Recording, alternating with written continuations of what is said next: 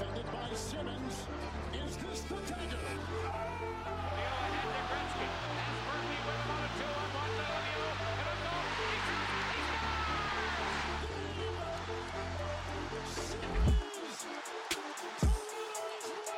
Battleborn Phantom. Hello and welcome back to the Battleborn Blue Jays podcast. I'm your host, as always, Joshua Anselmo, joined by my co-host Nicholas Velacci and first-time guest Bryson Posa, making his debut from the Section 138 podcast, which also covers the Blue Jays. Give that a listen if you would like some more Blue Jays content. They do a great job over there. Uh, but first, before we introduce Bryson to our listeners, Nicholas, it's been a while. How are you doing? And uh, too bad we haven't gotten an agreement yet for some Jays baseball. Yeah, I mean, you said it right there. Uh, things have been good. Uh, we're moving into spring soon enough. Uh, unfortunately, that's supposed to mean spring baseball. Doesn't seem like that's the case as of right now. Uh, but no, you know, uh, same old story, right? A lot to be excited about with this team, and hopefully we get to see baseball. Yeah, you know, it's been such a weird offseason in baseball, one that I've never really lived through. Uh, Bryson, you know, you're making your debut here. Uh, introduce yourself, but also uh, tell me, like, how's this been for you dealing with uh, the current lockout ongoing? Well, Josh, Nick, thanks for having me. Big fan of what you guys have been doing ever since you guys started up here uh, in the fall. And I understand the content struggles that have been happening with the sport because ever since December 2nd to now and ongoing, unfortunately, there's been nothing. And, you know, the content, unfortunately, there's nothing there. And we're just hopeful at this point a deal gets done soon. And re- regardless, you know, this is first labor stoppage that we've experienced with baseball in our lifetime. The last one happened in 1994. So this is new for all of us, and this is something that hopefully never happens again. But the only thing you can really look forward to is when this does end, it'll be utter chaos throughout the baseball world. It, not just the Jays, obviously all the other 2019. So you know, it's just been pretty much content. It's it's hard, right? Like there's not much. Players can't talk to management, and it's very very um, kind of just separated in terms of any sort of uh, contact between the sides. So there's really not much to report other than looking forward to when this does end. And that's pretty much what it is. But yeah, part of the Section 138 podcast, a big Jays fan, and happy to be here with you guys. Thanks for having me on. All right. I love how you mentioned chaos. With that, let's get today's episode started. Today's topic is options from outside for the starting rotation. So, yes, we will have an episode coming out on, you know, hitters and powerful bat stats in the lineup. We also have one for relievers. But let's get started first with a name that's heavily been talked about in the media, linked to the Blue Jays.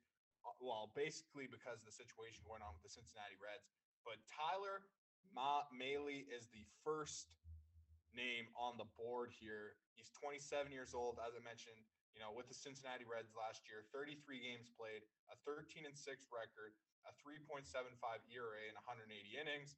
He had 210 strikeouts with a 1.3 uh, 23 WHIP. Uh, this is a guy that you know has we've seen his highs and his lows uh, since he's entered the majors. He's certainly got a lot of good stuff to work with. Uh, if you look at his uh, peripherals, you know his exit velocities and expected ERA are all in great tier shape. Uh, he does struggle with his chase rate and his walk percentage, but uh, you got to think that you know he's playing with the uh, Cincinnati Reds. I'm sure that he can have some positive regression with that if he does come over to the Blue Jays. Um, he's got a three pitch repertoire uh, between his four seam fastball, his slider, and his split finger. Uh, he uses the four seam fastball 53.1% of the time, which I found pretty interesting, and it tops out at 84 miles per hour. So, Nick, let's get started with you. Tell me, would you be interested in Mahle? Uh, I think for the right price, it'd be uh, fantastic. I don't know uh, where I'd slot him in the rotation just as of right now. I think he's probably more of that back end starter, uh, and I think that's that's not a problem, right? We have some strong arms in our rotation as of right now, so you know, no shame in falling behind one of those guys. Um, I will say that you know, obviously, he's coming off uh, one of his better years. I think. I mean, obviously, it was the year that he probably got the most amount of uh, you know action to say. He did throw 180 innings, the most of his career. So you know, you're seeing a guy who's starting to get his uh, feet settled in at this level. Uh, I think he'll be fine. Uh, he should translate and have similar success uh, next year. Uh, but again, it all comes down to the price and uh, what kind of deal it would be built around. Like whether it includes a second arm or another bat, you know, I think that's kind of something you want to play with. I don't know if you trade for him straight up or how much that would cost you. But yeah, I think if the price is there and you know the Jays front office shows interest, I don't I don't see it being a bad move at all. All right, Brayson, what about you? Would you be interested in Mahle? Um, you know, I think pretty much a lot what Nick said is obviously very true about the price, and I think it's not necessarily a you know it, it really it's hard to say of what happens afterward. Like it's really because you know as much as the front offices can't contact these players, they're still planning towards when this does end, what they're going to do.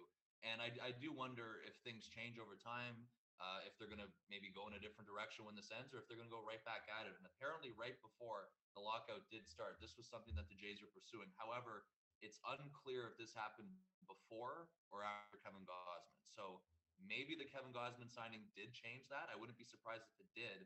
And like what Nick said, like where does he fit in this rotation?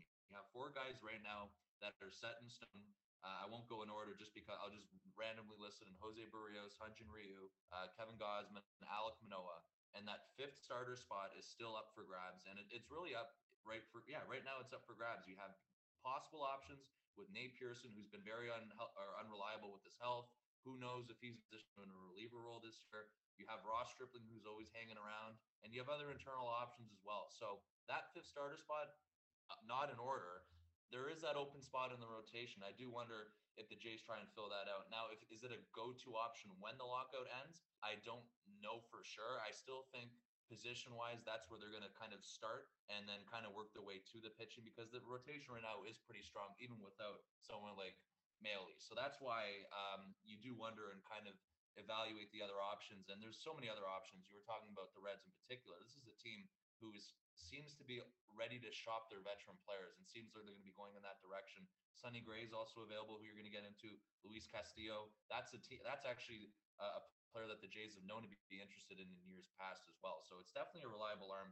And you look at his numbers from last year too. They're not going to blow you away, but it's definitely um, it's definitely serviceable. I mean, a 3.75 ERA, you can't go wrong with that near the lower end of your rotation again. So the Jays could make it work, and it definitely depends on the price. Are the Reds going to ask for more after the lockout? Are they going to decide to hold on to him? A lot of things might change afterward here, but beforehand, that's the impression that we got is that the Jays were pursuing this again. Unclear if it was before or after Gausman or if that didn't even change anything.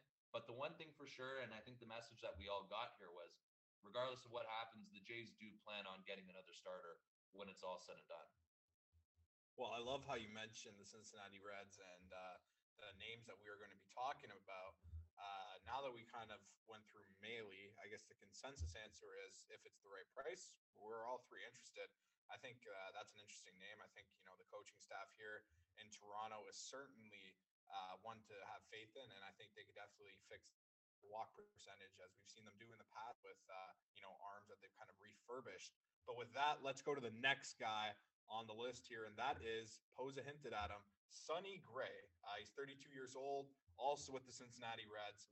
In 26 games last year, 7 and 9 record, 4.19 ERA and 135 innings, 155 punchouts with a 1.22 whip. Uh, the thing about Sonny Gray that always intrigues me is, you know, we've seen him at his highest, but we've also seen him at his lowest. But he does have a six pitch armory between his sinker, his four seam fastball, his curveball, his slider, cutter, and changeup. Uh, he uses the sinker most at a 29.3% uh, percentage which is not really common amongst uh, you know MLB pitchers in general in this modern era. But uh, his seam fastball is kind of what scares me a bit. His velocity's kind of taken a hit as he gets older with regression. You know that's that's bound to happen. Humans are humans. It's topping out an average of 92 miles per hour now. Uh, certainly a serviceable pitcher. Uh, you're just not getting him at what he once was. Uh, we've seen him, like I said, at his highest and lowest. We remember his tenure with the Yankees. Uh, it was an albatross. Uh, then he went over to Cincinnati and really found his game to closer to a form which we saw with Oakland. So, you know, the Jays have a pitching staff here that I think is very reliable. So I have no uh, problem with taking the risk on Sonny Gray. But you got to think that there is some, you know, outside stuff to consider. Uh, he has a 36% uh, chase rate, which is, you know, in the tier of poor. Uh, his fastball velocity isn't, you know, very good, as I mentioned, compared to league wide. You know, uh, I guess grade A starters, but uh, his ERAs and uh, you know uh, K percentage they're u- they're in the higher echelon. So um, that's something to notice. But uh, this time, let's start with Bryson. I know you're very uh, antsy on Sonny Gray like me. Tell me, would you slot him into this Blue Jays rotation first before we get to Nick? Again, this is a cheaper option I think that the Jays can pursue, and maybe it's something that they do in kind of a bundle. I'm not sure, but um, I think for Sonny Gray in particular, I think this is something I put lower on my list. I think this is a good maybe plan C, plan D. There's going to be lots of available arms. There's going to be lots of available options. So even if that's not the case of the order, the Jays have lots of flexibility and lots of options, and that's definitely a guy um, that they're familiar with. I mean, he's pitched in the AL East before for a couple years. We did we do know it didn't go the greatest when he was with the Yankees a couple years ago, but he definitely seemed to found it or find his ground when he went to Cincinnati. He was an All Star in 2019, and uh, last year as well, he was pretty serviceable. Just an ERA just above four, around 4.20. His FIP was actually below four, showing that he was actually unlucky to a certain extent. So we know the stuff he brings. He's very familiar again, and we know the days when he was on Oakland. That was pretty much, I guess, the brightest moments of his career, and at least it was to start. But then, of course, the last couple years in Cincinnati, he's also found a good um, spot over there, and he seems to have figured a lot of things out. So the walk percentage dropped last year for him, which was good. Uh, the strikeout percentage was there. The ground ball percentage was down a little bit too. So his mechanics overall have been improving over the past couple of years. And you wonder if he maybe comes back to the AL East if he's going to have a better go around than he did with the Yankees because with the Yankees it was a disaster. It really was, and he was pretty much a guy that they almost booed out of town and were very un- uncomfortable sending him to the mound. So I do think this is something that maybe it's a fallback option. I wouldn't necessarily think it's on the top of their list. Um, I think Trevor Mahle is definitely a, are definitely a better option. I mean, for for sure. And for Sonny Gray, you know, you, you wonder if what he's going to bring. Like he, uh, the one thing with Sonny Gray is first the course of his career, he's been known to be inconsistent. He's been up and down. He's had really good moments. He's had some really awful moments. And there's been times where he's been mediocre. So that's why I do think it's a good plan C, plan D option. And uh, I mean, it's something that the Jays definitely got to keep in the back of their head. Yeah, Nick, what about you? What do you think about the addition of Sonny Gray to the Toronto Blue Jays? Okay, so I might be the odd one out here, but uh, I'm gonna go ahead and say that I'm not as big on the idea of Sonny Gray as a Blue Jay. You know, I was I was high up on him when he was in Oakland, um, but I think at this point, you know, this is age 33 season. Uh, last year it, it, was solid, but nothing you know exceptional. Uh, he is on a team friendly deal. I'm, uh, I might add. I think it's like 10 million dollars for uh, the 2022 season, which isn't crazy, but I just think he's too inconsistent in my opinion. I mean, if we look back at not only you know a year by year basis, but even if we go off this year alone, you know, pre All Star break, he was you know pitching to a 3.19 ERA. Uh, but then you look take a look at his post All Star numbers, and he's up over five, right? And it's not even just like hot streak and cold streaks. Well, I mean, it's exactly that, but it's even month to month based, right? He started off with a 5.93 in April, goes on to have a 2.2 and then a 3.5. Then July, it's it's up near six, and he has another season above or another uh, month above a five ERA. So I just think that uh, in that back end, I think if you want to take a risk and you know have that potential option that could be a you know high risk high reward kind of scenario, I think that maybe that's your guy. But I think if you're looking for like a stable force in the end of that rotation uh, in the back half, I think you're going to want someone a little more uh, that's shown that they're capable of being more stable uh, day in and day out. Yeah, you know that I like how you mentioned the inconsistency because that leads us right to our next guy, and that is Luis Castillo. Uh, Castillo is by far the big name for pitching this offseason with uh, the Cincinnati Reds rumored to be blowing it up.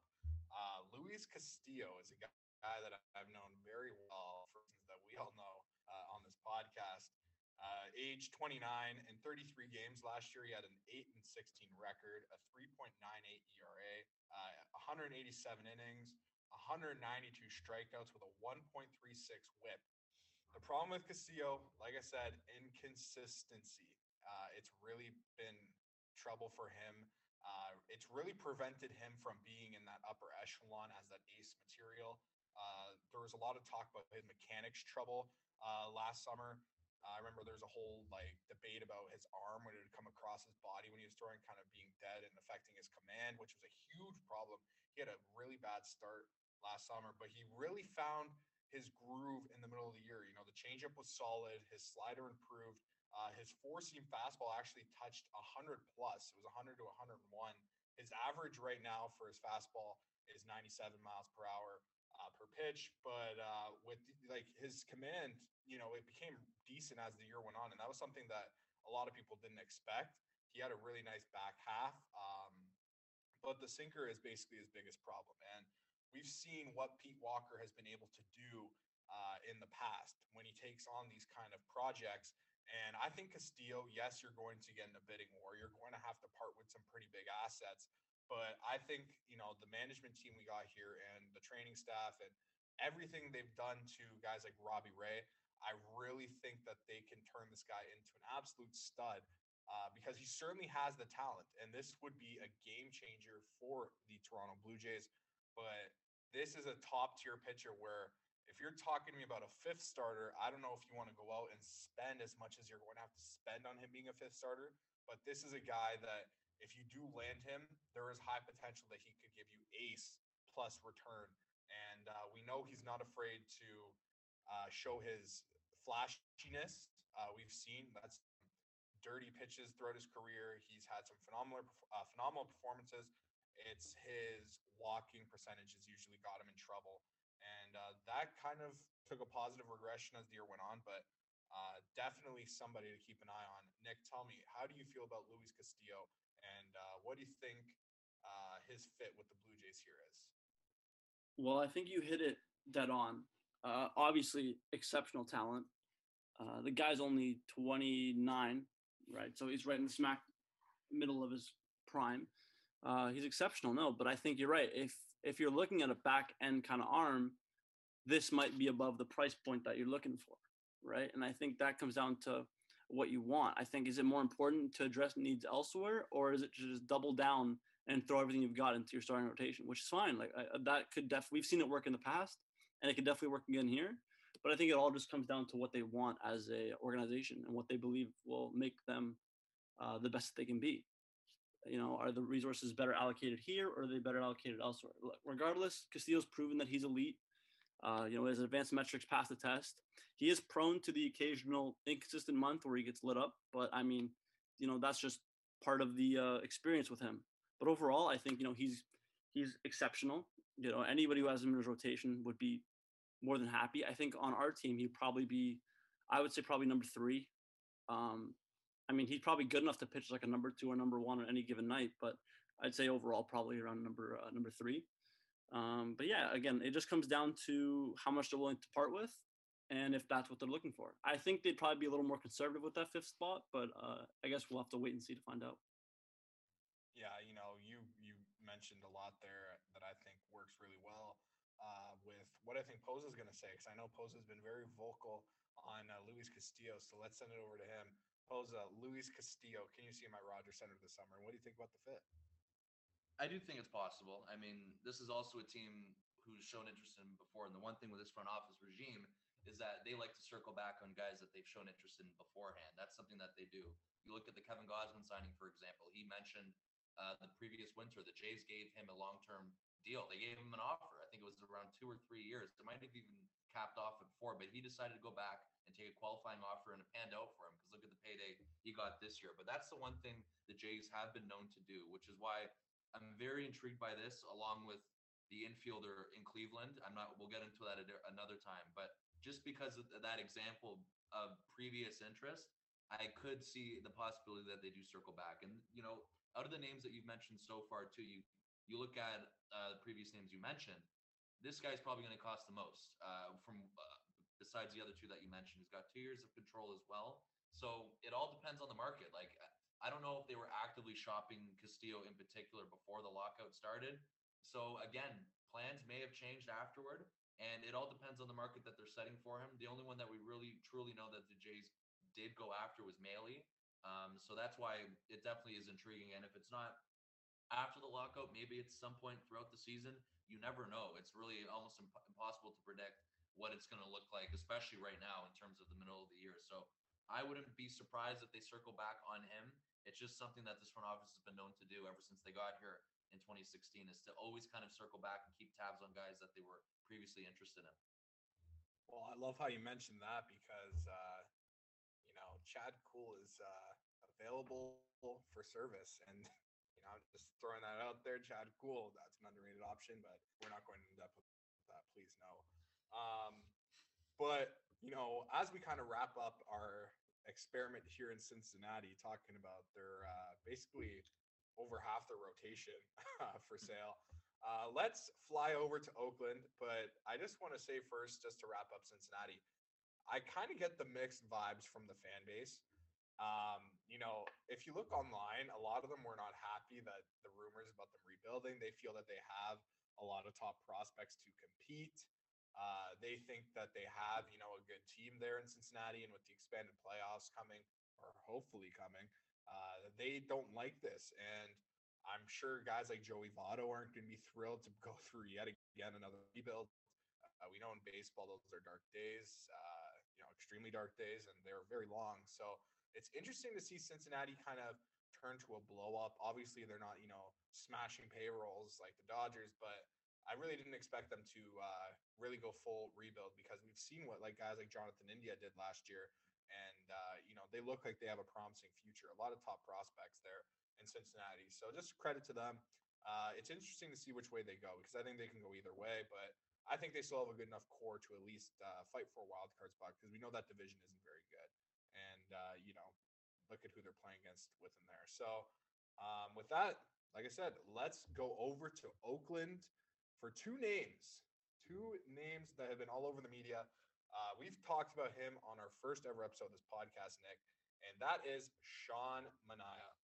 Sean Manaea is a very interesting name for a lot of people. He's 30 years old. Uh, in 32 games last year, he went. Uh, he had 11 wins, uh, a 3.91 ERA, uh, 179 innings, 194 strikeouts with a 1.23 WHIP. Um, he uses a three-pitch repertoire. His sinker is his heavy pitch. Uses about 60% of the time, actually. Uh, his changeup is 24% of the time. It tops out at about 85 miles an hour. So it's, you know, it's around league average. Uh, his curveball is actually really effective, though, in terms of, uh, you know, that final pitch to get the Ks. Uh, he has a good ratio on that, but he only uses about 15% of the time. Uh, it's about 83 miles an hour. So it's definitely not like lights out stuff that I think, you know, would have fans drooling over. Uh, you look at his peripherals, he has an elite walk percentage and uh, his K percentage is also in a good tier. Same with his whiff rate at 58%. But you look at the other stuff, like it's not the greatest in terms of his ability and uh, the mobility of the pitches. Uh, it does look like he has a potential regression here coming. Uh, you know, Oakland is Oakland, so it wasn't really expected for him to get an extension or stay here long term. So I'm not surprised they're going to be shopping him at the top of his value because we know what to do over there in Oakland. But Nick, tell me, Sean Manaea, we know that you are in on him. Let's start with you. Uh, do you see the fit at Rogers Center, and uh, would you make him uh, a vital piece of this rotation? Okay, so my stance on Sean Manaea, I don't want to see a move for him unless it includes Matt Chapman, and that's kind of my stance on it. I don't think. Now, I, don't get me wrong. I think he's a very solid, very decent pitcher. I just don't know because again, he really brushes me as like the very inconsistent type, you know, which is a theme here today. But I feel like with him, it's very extreme, especially when you look, like you mentioned, his peripherals. They're not great. They don't really support, you know, an average pitcher. And I mean, you know, he did have that flash in the pan in 2019 where the guy had a 1.2 ERA over five starts, right? So, I mean, clearly he's shown that he's capable of that. And I think that's kind of what a lot of people get stuck on, even myself included, because I know that he has stretches where he looks like a top 10, top five pitcher in baseball, you know, for those selected starts. He goes through it every year and it always happens. However, you take a step back and you look at everything, you know, I don't know if this guy is game changing, really. I don't know if that's what we can expect. Don't get me wrong, he can certainly pitch to that level. I just don't know if that's what you should expect of him. Right. And I think that's kind of what you got to consider because if this is a team that wants to compete in the AL East and, you know, you know, go compete for championships, uh, I think that's kind of what you have to look on. Like, can you rely on this guy when it matters? So like I said, I I think Manaea would be a solid addition. I think he's for sure probably your number five. I wouldn't slot him ahead of any four, uh, any of our other four pitchers. Um, I think he has the talent of, you know, a number two, number three, but where his peripherals lie, uh, in, even his ERA plus, you know, he's, he's about an average, about an average pitcher in that regard. Um, I think he wouldn't he wouldn't hurt to have, but like I said, I don't think he should be like the main plan A uh, in terms of who we should pursue. Yeah. What do you think, Bryson? Would you take the f- current Oakland Athletic, who seems to be on his way out, as they uh, look like they're changing direction big time in Oakland? Every player on the Oakland A's is expendable. And that's why Nick's point makes so much sense that if it's not including Matt Chapman, I don't do this deal either because you look at his numbers, you look at the inconsistency, you look at kind of how he's been, you know, he's been good, he's been reliable, but he's never really taken that step, you know, that step up to almost being elite. So that's why I do wonder with that one. And I kind of hesitate a little bit. Also, note, note to mention, Josh, you're making it very hard on the front office. I don't know if you knew, but both are actually represented by Scott Boras. So, I mean, it, unless it's again, unless it is for Matt Chapman, because that's another name here. You know, we've talked about, and you guys specifically, I remember listening to one of your episodes about Jose Ramirez. There's also alternatives to him. And you look at someone like Matt Chapman, who's going to cost less.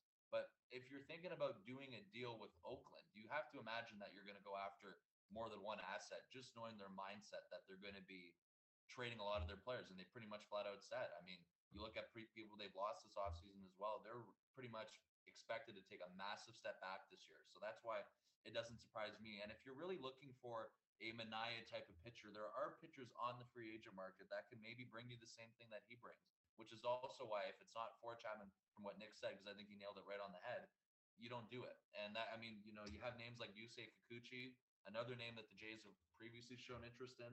And there's um, among another huge class, but people like him and as reliable as him, there's other alternatives out there.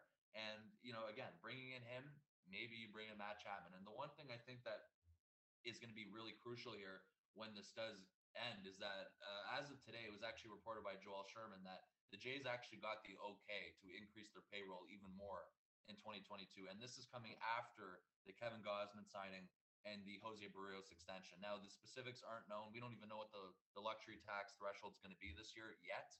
But that's the one thing to keep an eye on is that this team is still motivated to spend big and they're still going to make that push. You know, you have people that you still have to replace on your team as a whole and adding to that rotation as much as it's already solid right now to make it even better for that last spot is definitely something that they're going to look to. And that also goes for the bullpen as well. I think there's a couple names out there for relievers that are definitely going to be int- or targeted from the front office. So Sean alone, even though the one thing he's always been known for in a good way is that he's always been good with this command. He's always been good with that. He's never really had issues with that.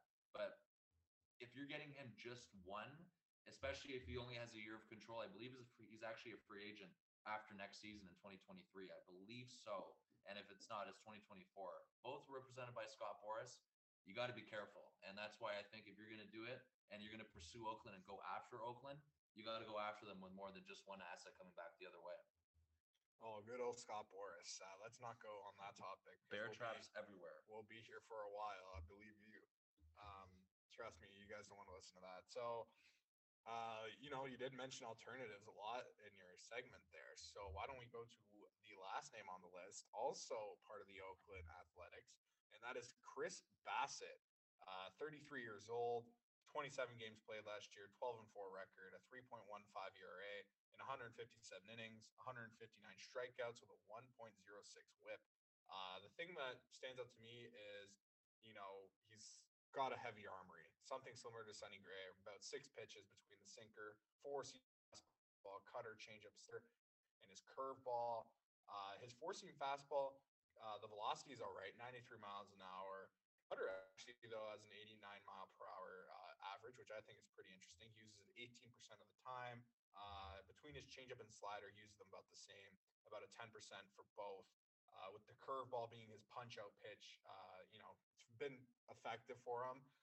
He does attack the lower part of the zone very well. He does have trouble when he elevates his, you know, command and the area when he targets up high. Does tend to run into some interesting outings, but there's no doubt that this guy probably has the safest floor if the Jays were to go out and acquire a guy like Chris Bassitt. You know, I think Castillo, out of all the names we mentioned, probably has the highest ceiling in terms of giving us ace quality stuff. Uh, you know, probably closest to a guy that could win a Cy Young here in Toronto if he did come over. Um, but you know, you look at his peripherals, a 32% whiff rate, which is in the poor tier. He's got an 88% hard hit percentage, which is poor as well. Um, 81% walk percentage, which is around league average, but his K percentage is great. It's about 60%. So he does have some flashiness to his game. Uh, certainly an interesting ad. I think as a fifth starter, he might be a premium fifth. Uh, there's no doubt about that. But uh, in terms of you know the Oakland Athletics, and you did bring up, you're going to have to target more than just one usually because I'm I'm assuming they're going to ask for a pretty nice uh, return in terms of uh, young players and prospects because we know that they manage their cap uh, or their cap their payroll very uh, condensedly and it's very tight. Uh, they don't like to spend as much. If you guys watch Moneyball, that movie describes it perfectly for all that want a visual on that. Um, you know, this is a team for years that has been known to spend. So uh, this time, let's start with Posa. This is our last name on the list in terms of starters today. So we are getting close to the end of this episode. Tell me, Bassitt, what do you think, and could you see him in the blue and white threads? Definitely improvement fifth starter, like you said. And yeah, I mean, if you do that route, if you go that route, that's another one that's going to cost you a lot. So, you know, the thing that conflicts me on this is that you've already we've already mentioned two other A's in terms of Manaea and uh, Chapman here. You know, you got to be careful in terms of exactly what you're going after because that's a lot of names and you're not going to get all three of those guys or all at least two of those to be exact. You're going to get one of these guys because that's really all you need is for your rotation. So the jays have to prioritize here and they really it, it's going to go to the fact of what the market's going to look like because Bassitt himself a 315 era last year and just wanted to shout him out after the recovery that he had after what he went through near the end of the summer when he pretty much fractured his face and came back and pitched that and continued to finish the season with the A's. Um, that's a massive shout out to him and his story last year. So that's another one. He's got he's actually a pending UFA after the end of this year as well. Exactly what do you how much are you willing to spend for a guy that you're only guaranteed to get a year from? The Jays really have to prioritize and really look back and think of how they want to approach this because it's either him or Manaea. If they go this route with Oakland, it won't be both. So that's why um, you you do wonder, you know, there's and the other thing you take away from this is that there's so many different possibilities of potential trade packages that you can put together here because again, there's three guys here, and most you know, preferably you are going to include Matt Chapman, one of those guys. So I mean, there's no question the stuff that he brings and how elite he is, Chris Bassitt, and yeah, I mean, a premium fifth starter, you might even have to bump him up to four or five. I'm sorry, four, three or four uh, at the highest, and that's why that's somebody who shouldn't be probably a fifth starter on any team. So, you know, that's and that's the other thing. You know, as it from the Jays' perspective, are you really going after somebody? Do you really need somebody that good, or do you need a middle option? And that's really what they have to kind of set their mind to. And we didn't really get too much about this, unfortunately, prior to the stoppage, other than Trevor or Tyler Mahle from a few day, a few weeks ago, the report. So that's why it definitely interests me. But for some reason, I don't. I'm not as high not not on his potential, not uh, just not as the Jays or not for the Jays getting Bassitt for some reason. Yeah, that's completely fair. Uh, Nick, what about you? What do you think? Okay, so I'll say that similar to the Manaea thing, uh, in this case, I don't actually think they make a deal for Bassitt unless it includes Chapman. I think that if they're making a deal for Bassitt, they're going full all in on the season. They're going to want uh, to pick up an infielder to replace the hole either third or second, and Chapman fits that.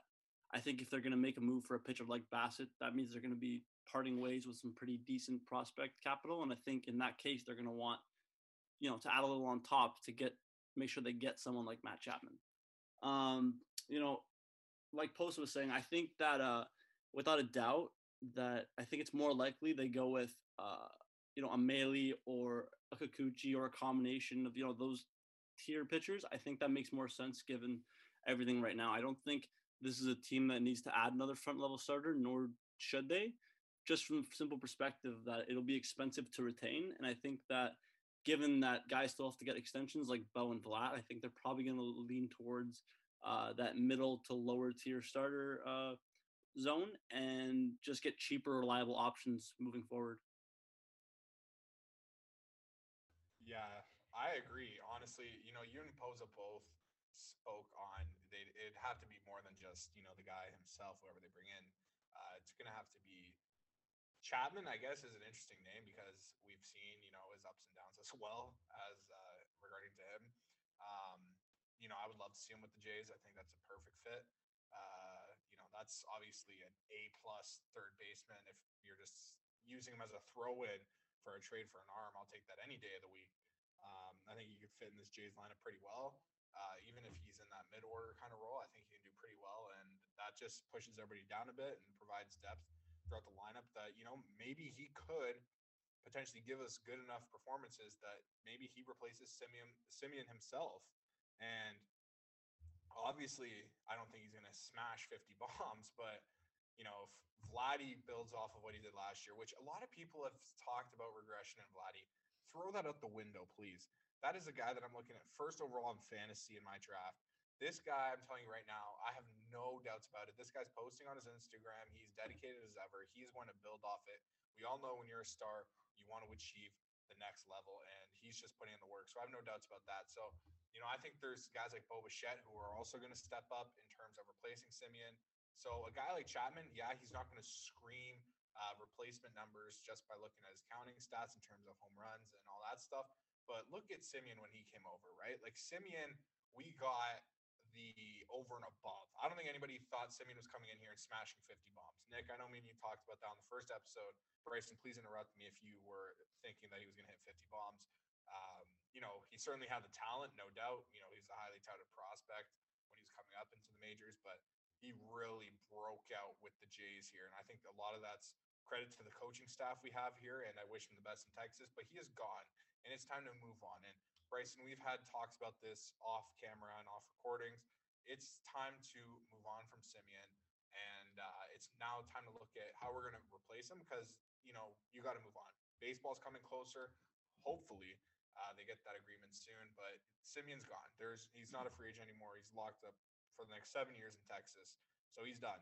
It's time to move on, and I really think that Chapman could be an ideal piece, but I don't want to go too much further into this because I want to save that for our upcoming, uh, you know, version of the offense of this uh, mini series as we go through this lockout.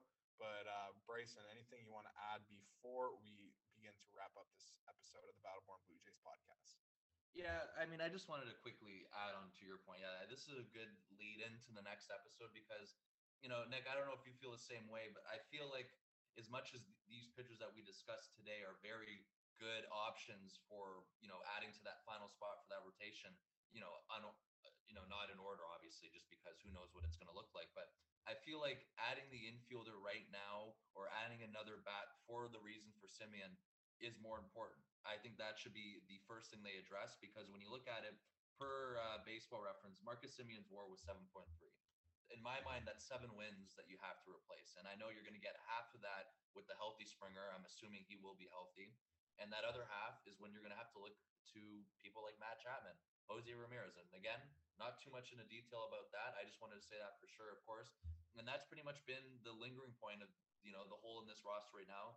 And they haven't had the ability, the opportunity to fix that yet, which is why I still think that once this does end, that's going to be the priority before they kind of divert to pitching. I'm not saying they're going to go specifically on order, but maybe they first prioritize um, and then keep tabs on pitching as well. So, you know, before I guess I hand it off to you, Nick, if you want to add anything else, and I guess back to you, Josh, too, since you're going to close things out.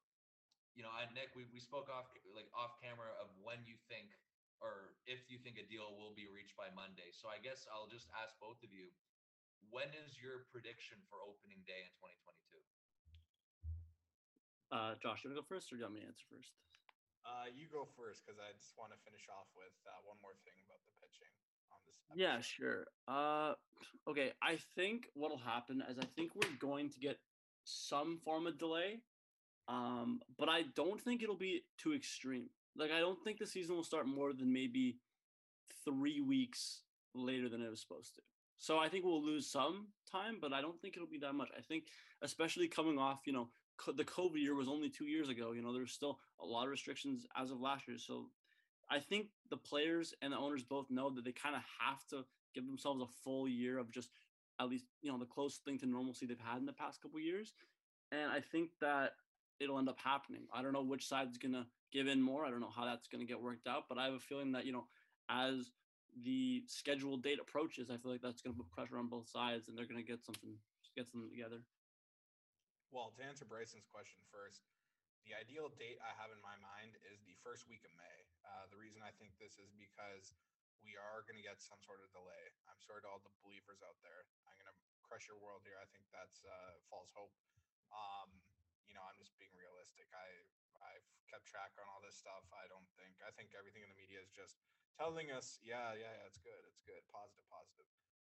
Show me some positives first. Like, let me see. I'm I'm a believer in seeing, not the rumor stuff. So, uh, you know, commissioners there today, He just all over Twitter. So uh, maybe we're going in progress. That's always a good thing. But I think the first week of May is an ideal uh, target because I think the players are going to want some kind of form of, I guess, a preseason slash spring training. I guess definitely not too long. You know, we saw in the shortened season with COVID, they kind of bypassed that, but I can't see them doing that again.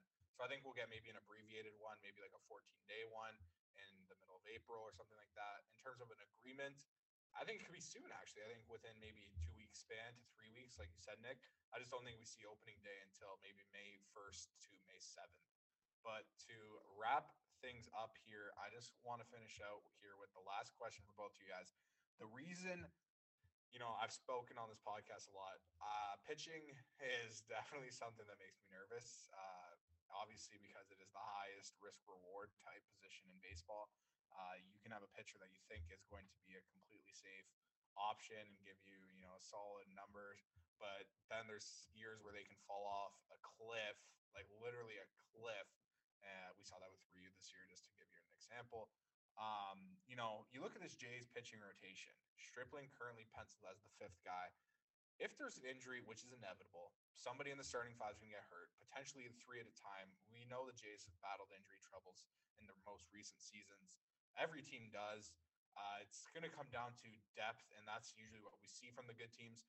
The Dodgers have about like 10 pitchers that can start in anybody's rotation, and that's, you know, I better hope to see that if your payroll's that high. But, um, you know, are you guys comfortable with the amount of arms we got here? And this is where I kind of lean in. If the J, like all the options, I'm okay if the Jays just bypass each and every single one if the asking price is too high. But a guy like Kikuchi on the open market, or maybe more cost effective options where they aren't really giving up assets and essentially, if you know what I mean, uh, kind of just cost effective. I guess more quantity over quality because I don't uh, like. Yes, another big name pitcher coming in like Luis Castillo. That would be that's the sexy ad, right? Like that is the jaw dropping. We got another awesome arm here, but spicy, absolutely. yeah, like we got a great ad. Like that's like you know people are going to be amped up about. But I just think the more under the radar kind of shallow types, like what we saw with Robbie Ray. I think you know the hidden gems, the low risk, high reward type of arms that we see, and I think there's a lot. I think the Jays are one of those teams that you know values that, and we've seen like right. They look at Semien and Robbie Ray. They took advantage of two guys that were way below their market value, and I think that they're going to do that a lot. And just to hint at a name that always comes to mind is Andrew Chafin. And uh, that's going to be on our reliever episode. But, you know, he's a guy that's been super reliable throughout his career. He's not really the big, even though his numbers are really good, he's not really talked about as that big reliever uh, free agent, mostly because he doesn't have the saves. Uh, he's only had about six, and I think about like couple hundred appearances, which is not the big sexy ad in terms of free agency. You know, owners and stuff like saves and all that, management teams. So they don't really have that appeal. But I think Chafin's a guy, for example, that I can see as a tease for a reliever episode. But what do you guys think? Because I'm sick and tired of seeing, you know, the traditional, uh, you know, I'm not going to say any of their names because they all give me a headache, but I'm sure you guys know who I'm talking about. Hint, hint, uh, goggles. No offense, people that wear goggles, but uh, when I see them starting, usually in double headers, I always get nervous and uh, definitely do not bet on the Blue Jays. So tell me, Thornton, um, Nick, let's start with you. Do you think the overall squad depth here with this rotation is reliable? Or are you like me? Like, would you rather more quality over quantity, or would you rather a couple low options that, you know, you never know if you find a hidden gem? Remember, this is a fifth starter, right? So this is a guy that potentially moves to the pen during the playoffs as well. So he doesn't have to be, you know, a superstar. Nick, let's start with you before we end off this episode. Yeah, so I mean, I think if we look back to their the front office's like recent history in terms of what they usually do in this kind of situation, we've mostly seen them just kind of get guys who are you know bottom of the barrel, kind of prove it deal kind of guys, um, and not even like starter wise. I'm talking like for the relievers, like you know you get guys like David Phelps, uh, and you know those uh, echelon of players, uh, the AJ Coles, you know that kind of thing. I think that's kind of where they've gone in the past. Um, but I think now I could definitely see them. My prediction for what they're going to do is I think they're probably going to acquire, whether it's via trade or via free agency, um, a back end like solidified piece. And then I think they signed one more uh, pitcher on kind of like the Steven Matz kind of deal that he got uh, when he signed with the Blue Jays, in terms of like a uh, you know redemption prove it kind of thing to somebody that, that they think they can help turn around. And that guy could end up filling as like a long reliever similar to Stripling, or you know maybe the back end starter. I think you kind of have to do that. Um, I don't know if you really want Stripling to be your first line of uh, recovery, let's say, as soon as one guy goes down. So I think you probably want to fill that fifth spot and then even get one more. I think that would probably solidify you in a comfortable spot. And then the, the bullpen is for another episode, but I think you still need a couple pieces over there as well. Yeah, what do you think, uh, Mr. Pozo? I think you know if you look if you bring in this rotation now minus the injuries, I'm confident with it. Confident with it, even if they don't add anybody. But to the point of what you guys were saying, I do think it is necessary for the for the fear of a possible injury. The only thing I will say to partially contradict your point is Kevin Gausman is somebody who's been very durable throughout his career, as much as he's bounced around.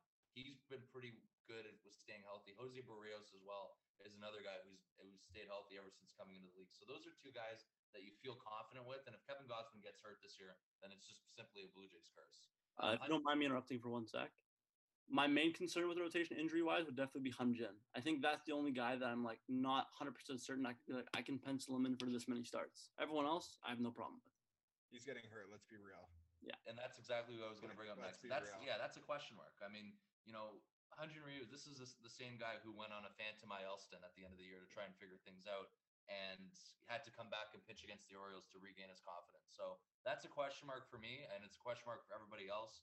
Ever since that start in Cleveland last year, I think it was the end of May. It just it felt it, it did a complete nosedive, and not really, really not sure what happened other than obviously regression, but it happened very fast and was very concerning. So that's a name that you want to look at this year, as much as his, I guess, his responsibility in his role will be lower.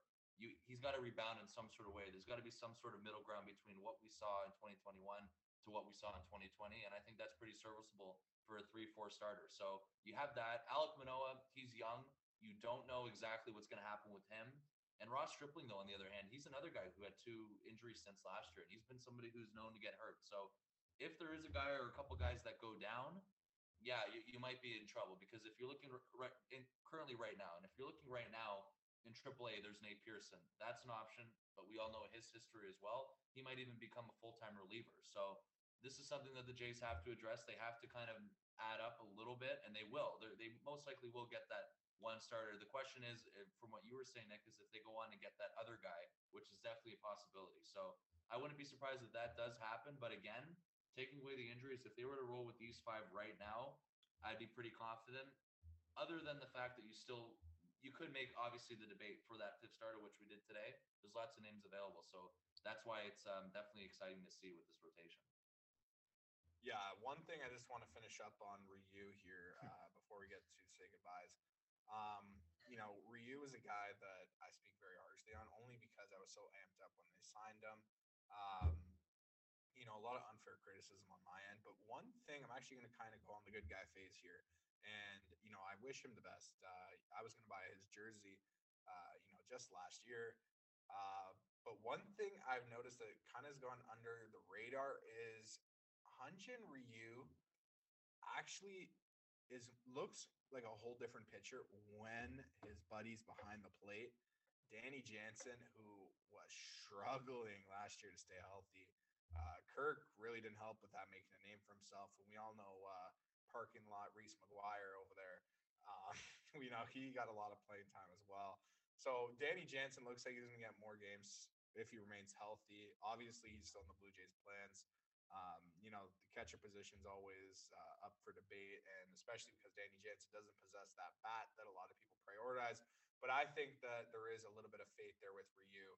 Uh, with his boy back behind the plate because we know that they do have pretty good chemistry and that is Ryu's favorite catcher. So, you know, I have faith in that aspect, but certainly I wouldn't bank on his health because, you know, he's just been really unfortunate in the last recent years, especially since he came to Toronto. So it's always like he's going to have an IL stint at some point, and it's really disappointing. But there's no doubt in my mind that he does have a potential to bounce back. Maybe not the numbers we once saw. I'm not saying that he's going to, you turn five years younger now and just throw absolute heat, but definitely some serviceable numbers where he could be a, a top echelon number three, maybe, or a number four in your rotation. Um, but yeah, I'm not really expecting the world from Hyun-Jin. But with that, um, you know, we went through arms today for the starting rotation. Uh, next episode should be about the bats. And then after that, followed up with relievers. We are determined to bring you guys content during this really dark time with the lockout. It has been really hard to talk baseball because really there's nothing to look forward to. It's, it's not something we've ever dealt with.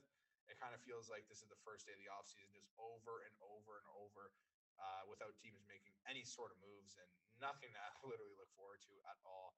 Um, so hopefully that changes. But uh, any last words from uh, you guys? Bryson, let's start with you. Thank you for joining the show today. Uh, we are surely going to have you back in the future. Uh, we love what you brought to this episode. Uh, any last words? Thank you for having me for both of you. And I guess I'll end it with this because all off season I've been sticking to one point, and I feel like if I change course, I'll be a coward. So, like Rob Manfred said, as much as he's a liar to the media, the one thing he said that I am, I am an optimist.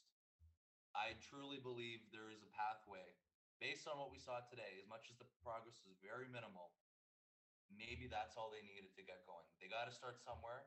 All off season, everything's been in terms of bad faith. There's been absolutely no progress until today. Somehow, I still am holding out hope for March 31st. I'll end it off there. All right. I love to hear the episode end off on a little bit of positivity. Thank you, Bryson. Uh, Nick, what about you? Any last words?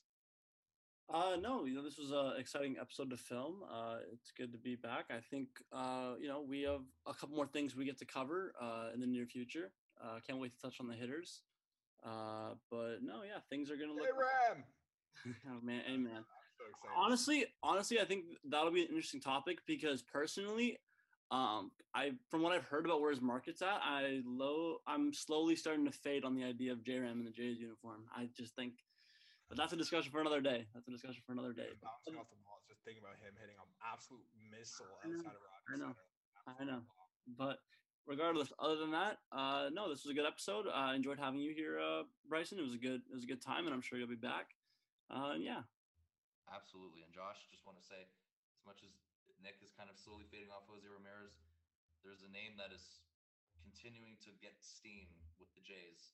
And I'll give you a hint, he's Canadian, part Canadian. I, I think you know who I'm talking about. ready. Oh, that is going to be an interesting hitters Well, episode. Vlad, Vladdy's gonna play third base again. What are we doing here? What are we doing here? Oh. Save that for the next one. Listeners, you got a tease there. I'm sure you guys are amped up for the next one. We'll bring it to you guys really quickly. Don't worry. Uh, that's all from us here at the Battleborn uh, Blue Jays podcast. Thank you all for joining us. Uh, we look forward to big things coming in the future. We have a lot of stuff and uh, working on pro- uh, and projects that are actually to be really interesting. Uh, a lot of the visual stuff and cool stuff like that, and you know maybe some guests. So um, thank you for that, and uh, thank you all for listening. If you did make it to the end of this episode, I hope you enjoyed it. Talking arms is always a very in-depth conversation because these are such high leverage assets that can, you know, we, we don't really know what we're getting. You might think you're getting an ace, he might turn out to be uh, a seven ERA kind of pitcher. So it's definitely uh, an up and down kind of topic, but the batters and the power bats and all that lefty stuff to bring to the Blue Jays is going to be so fun to discuss. So let's end it off there. Thank you all for listening. That's all from us. Go Jays, go. See you guys again soon.